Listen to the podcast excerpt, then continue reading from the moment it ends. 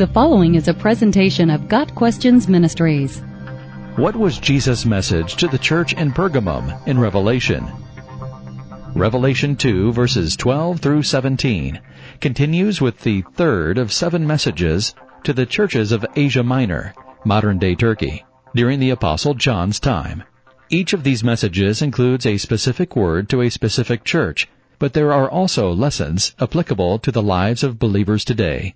This third letter is to the believers in Pergamum, or Pergamos, which was a beautiful and art-filled city in the province of Asia, built along two tributaries of the Caicus River. Pergamum was a center for the worship of Dionysus, Zeus, and other pagan gods. The message to the Pergamene church was from the Lord Jesus Christ, specifically addressed to the angel or messenger of the church. And to the angel of the church in Pergamum write, these are the words of him who has the sharp double-edged sword. Verse 12. This was not John's message to the believers at Pergamum. It was a message from Jesus Christ. The depiction of Jesus holding a sharp two-edged sword refers to the Lord's readiness to bring judgment. First, Jesus affirms the church's positive actions. I know where you live, where Satan has his throne. Yet you remain true to my name. You did not renounce your faith in me, even in the days of Antipas, my faithful witness, who was put to death in your city, where Satan lives. Verse 13. The Pergamene believers lived in a difficult place, surrounded by pagan influences, yet they held fast to Christ's name and did not deny him during difficult times. One Christian in Pergamum named Antipas is mentioned as a faithful witness. Church tradition says that Antipas was a physician, suspected of secretly propagating Christianity.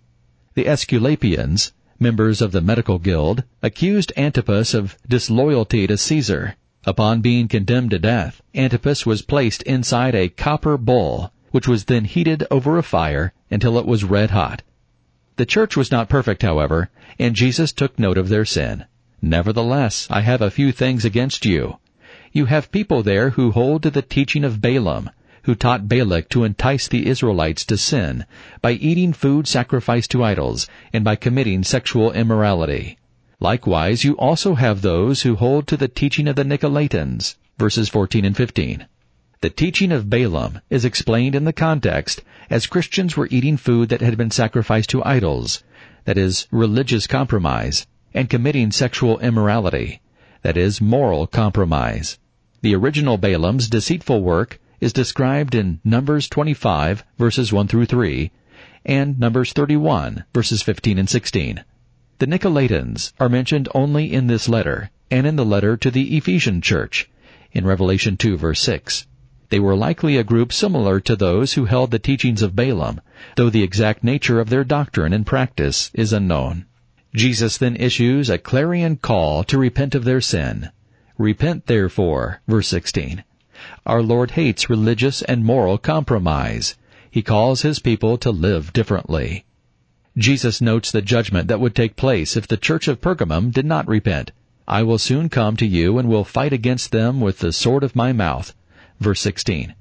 The Nicolaitans and those who were teaching Balaam's error would be destroyed, along with their followers, from the congregation at Pergamum.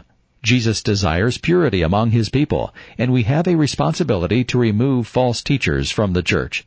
Jesus makes a final promise to the believers in Pergamum. To him who overcomes, I will give some of the hidden manna. I will also give him a white stone with a new name written on it, known only to him who receives it. Verse 17. The three blessings are hidden manna, a white stone, and a new name. The precise explanation of these items is disputed, However, all three blessings must concern the believer's victorious reign with Christ, consistent with the blessings bestowed on the other six churches of Revelation chapters 2 and 3.